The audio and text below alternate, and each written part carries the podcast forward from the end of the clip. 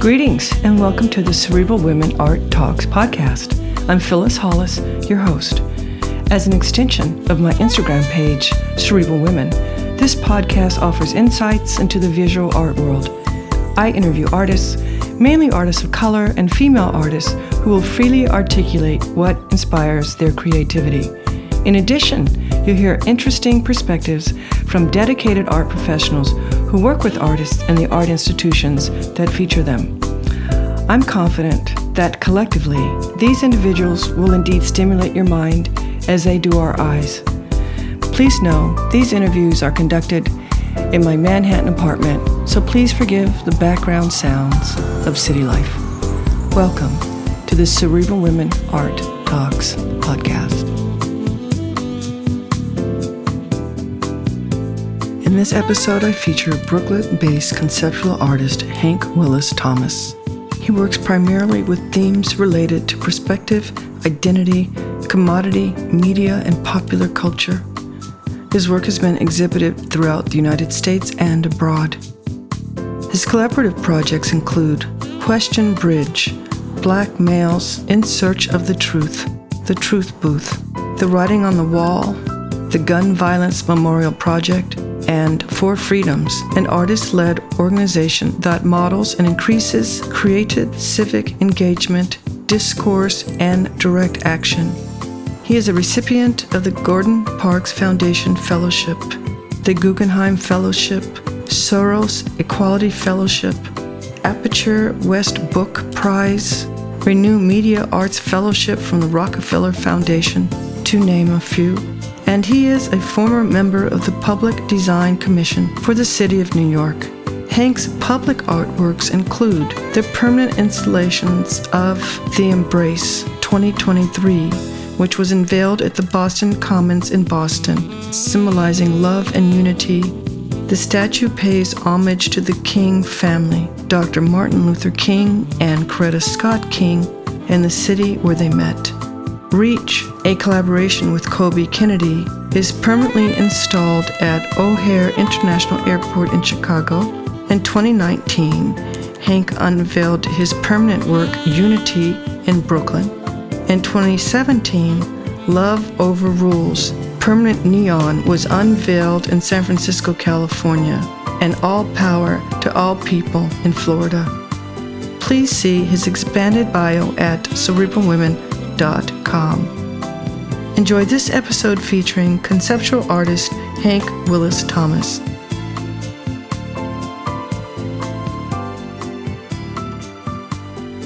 Hank, thank you so much for taking time out of your life hmm. to join me on my podcast today. Oh, it's great to be here. Thank you. Let's dive in with you sharing with us at what point in your life did you really sense this passion you have to be an artist? I don't know if there was ever a specific point because my career as an artist is intrinsically linked to my mother's career and just life. And so throughout my life, my mother, Deborah Willis, who's an artist and art historian, has been in pursuit of many questions and used her creative and personal and professional kind of life uh, as a as a pursuit of, to answer those questions, uh, which relate to who we are, how our perceptions of who we are are shaped by history and politics. And I th- think I've just been kind of picking up where my mother has left off in my own practice and have never really thought about it as much in terms of art as I have been in the terms of just a practice of living or a, a, a way of living. So, would you say that this has been guided or is it in- innate? Uh, could they be the same thing? I, I think so, considering. Wow, that's so interesting. So, early on, while you're being educated, how did your professors impact you? Um, my high school teacher, Miss Margaret Paris, was a really amazing influence. And I went to a school called Duke Ellington School for the Arts. Um, I was in the museum studies program, and there was a woman named Marta Reeve Stewart, who was um, the chair and still is the chair of that program, uh, which was kind of the laughing stock of an arts high school. Like, what do you do in museum studies was the perpetual question.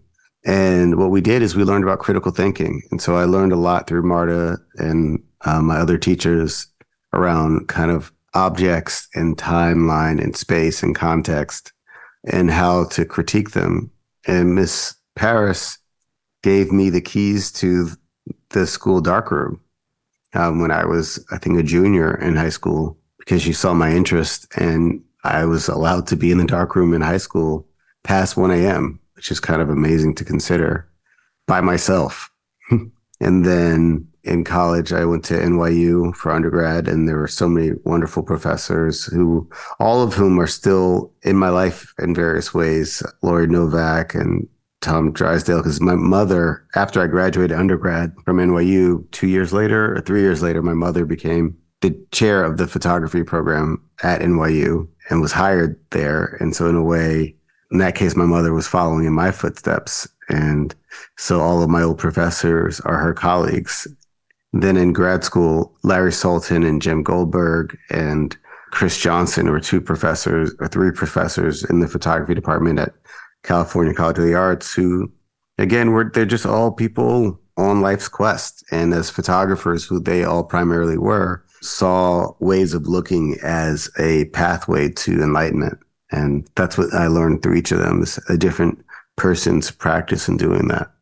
And when did you think to define yourself or your practice as a conceptual artist?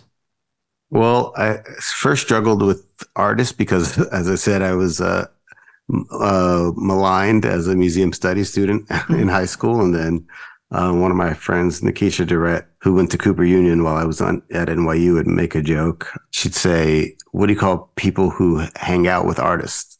Me. Photographers. Oh, oh, interesting. so, uh, kind of like I guess when I graduated grad school, there was like a moment where photography had seemed to be accepted in the art world as a as a, a medium, and so I think I started calling myself a conceptual photographer. And a few years after I graduated grad school, the iPhone had come out, and everyone basically had the capacity in their pockets to do what I had spent almost eight or 12 years learning. And so I really was forced to reimagine my relationship to the only art form I could really call mine, which was photography. And that's when it, I guess it stopped being a photographer and started to be a conceptual artist. Mm-hmm. Wow. And what about your practice excites you the most?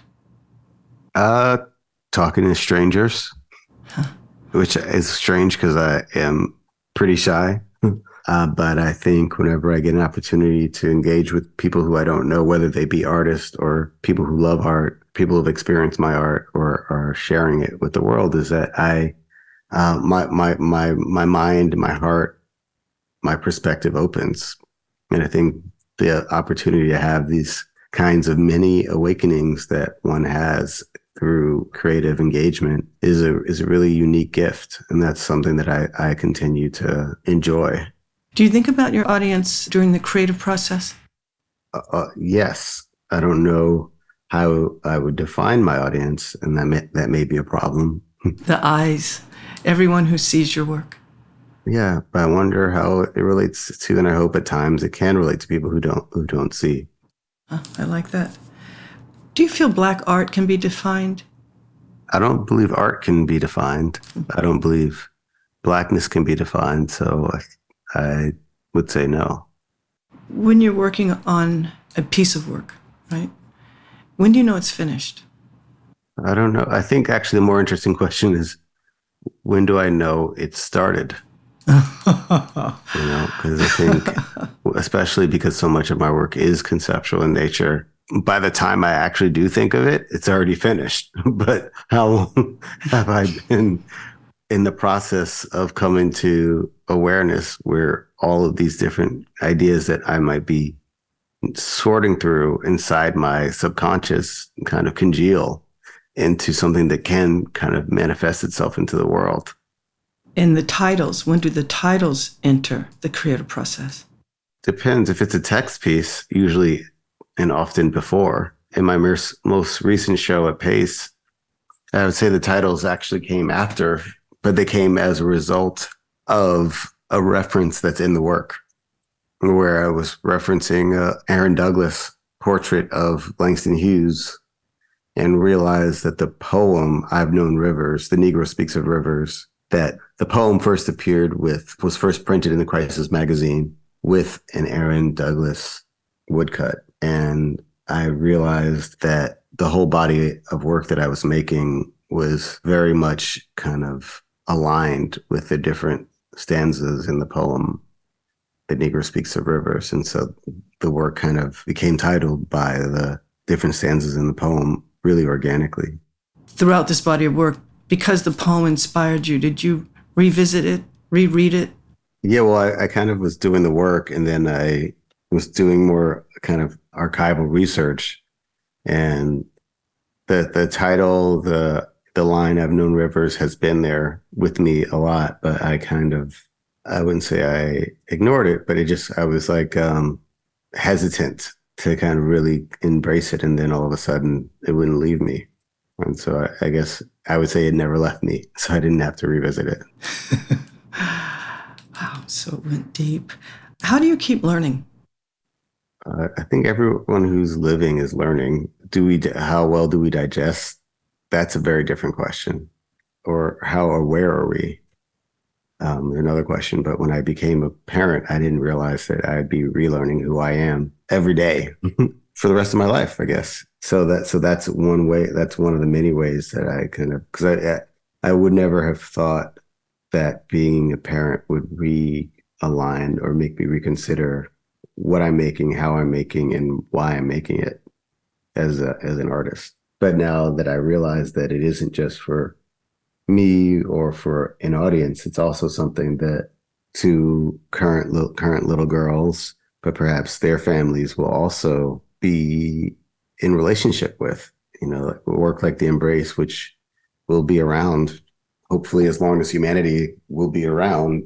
You know, it's going to mean something to my potential grandchildren or great grandchildren, and that's uh, really heavy that was a really powerful uh, kind of awareness that came to me, and that did make me really consider. Okay, so that what else am I making, and how else? What you know, what what what messages am I sending to the future through this work, to the future manifestations of me if my genes happen to carry on. Yeah, it's it's interesting when you connect with young brains at, at such an early stage in their life, and you see how easily we adults can influence children, and it's it's long lasting, you know, impact. Mm-hmm. But in my case, like I never really thought about my mother's work when I was a kid, and then I think really probably in my twenties was I was like, oh, not I didn't I didn't even realize I was following in her footsteps, and that's where I, what I mean that like they may not recognize that they had that this work is in a sense shaping their lives or shaping the ideas that they will be thinking about throughout their lives now. Or they may not even do it in 10 or 15 years but at some point that's going to be a major part of who they are. And i would like to be honoring whoever they are now then now. Right right. And it will be when they're older that they'll appreciate you. So what does your workspace look and feel like uh, I don't have one. So when you're creating and thinking, are you alone in a room? I have many. Okay, right. I don't have a traditional art practice, so what might be called my work probably more than anything happens in Zoom or uh, in conversation, even more than what might happen at a studio or a foundry or a factory or on a laptop. So, do you have an office? I have all of them. so, but yeah, that's the thing though. Like, if I could find a place to work, a place to work, I've always imagined that. I've always dreamed of that, that I could just have a place to work. But I think uh, I, I misplaced my key to singularity. Well, if it's supposed to be, it'll be. If you weren't a visual artist or a museum professional, what other career path do you think you would have chosen? Uh, if I wasn't, I mean, well, I, I, I always say that I, I tend to say that I'm not an artist, I'm a person, and that every person is a creator, is an artist. Like, but you're obviously you're an artist, right? That's why I'm happy to be part of your art right now. Thank you. And um, you know how we dress, how we speak, how we navigate the world, how we praise or celebrate or commune. Those are all creative practices. And one of the things that happened, I think, as a result of kind of modernization and westernization of like the collective psyche is that what nor- used to be just life has become kind of organized and compartmentalized and in a way attempting to define or put constraints around art is a form of killing the human spirit. So i think there's the romantic idea of like i'm more like who would i be if i was like a real artist? Like, who would i be if i could just sit one place and romantically paint and draw and that was my existence? That's that's probably what i would be if i wasn't whatever i am now. You're an artist saving us. Art will save us and you're definitely a, a big participant in that. No pressure what would you say have been the most substantial challenges you've had just being a human being like anyone else just waking up and being like wow this is it this is my chance. This is how I literally just the basics. And I think I would say that my most conscious challenge on a day to day now is not being sucked too deeply into the matrix. You know, I, am aware, uh, even even as I participate in this form of media, that we've become strangers to silence. That I am addicted to podcasts, audiobooks, YouTube, social media, the news, anything to keep me from being here and now. And that is a real challenge when it comes to desire being not woke but wide awake um, about being present in the moment and in gratitude because i'm always somewhere else or just coming back or headed there how does music affect you well i'm in the two and four year old child age See, I didn't ask you, do you listen to music while you work? Because I'm like, I don't know if that works. Yeah, I mean, I personally love just having music playing everywhere whenever I'm doing something. And but what I didn't realize is how soothing music can be to the soul, just in a really visceral way, until I became a parent and watched a screaming child's nerves be calmed by having a familiar sweet sound. Mm-hmm. And that healing power of music. I've always loved the, the way that music kind of collaborates with our, our genes, with our subconscious, with our like, yeah, with our genetics by like actually tapping into it's magic. It literally is magic music. We don't have a choice but to respond to it or to feel it. And so when a make person makes music, they're actually conjuring senses and sensibilities that we feel rather than hear God, I love that. Music is magic. It really is. What are you really excited about right now?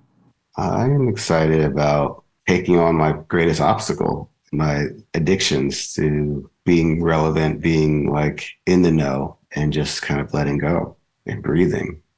I can certainly appreciate this. I've enjoyed this interview and I appreciate your time. This is our final question. What do you feel is the purpose of art and what is your role? Well, there's a quote by James Baldwin that comes to mind all the time where he says, The artist's struggle for integrity must be considered as a metaphor for the struggle, which is daily for all human beings to get to become human beings. And I interpret that to mean what it means to me is that our struggle to find their truest self as an artist is the search for meaning in life. And that's not a metaphor, it is synonymous, it is the same. And so I think the purpose of art is, in some way, um, to be in this infinite quest for like the meaning of life, which is also a quest for immortality in a sense. Right. When I think about the cave drawings that were tens of thousands of years ago that are still being found, those people who made those marks were telling stories not only to the people that were in the room or people saw it in their era, but to us. And their marking, their marks live forever. So I think that is a real powerful acknowledgement for me when I go and I look at pyramids or any form of architecture from antiquity or any form of writing is that someone is attempting to be immortal. And then the purpose beyond that is to connect and to expand and to evolve and to enlighten and to complicate everything that we would like to perceive as simple. I believe that good art asks questions and the quality of those questions actually is invites us to interpret and interrogate all that we know in a way that can be nourishing beyond expectation or even definition. And your role? My role is to keep it moving.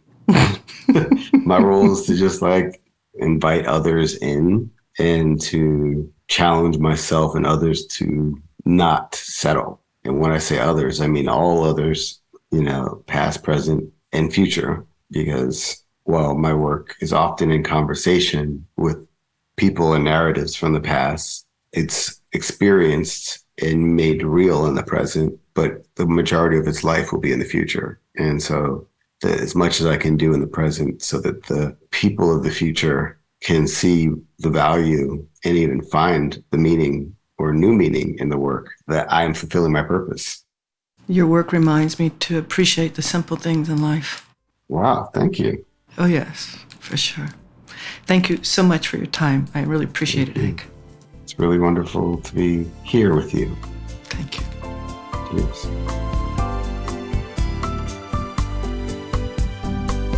Thank you for listening to Cerebral Women Art Talks podcast. For additional content, please visit cerebralwomen.com and be sure to follow Cerebral Women on Instagram.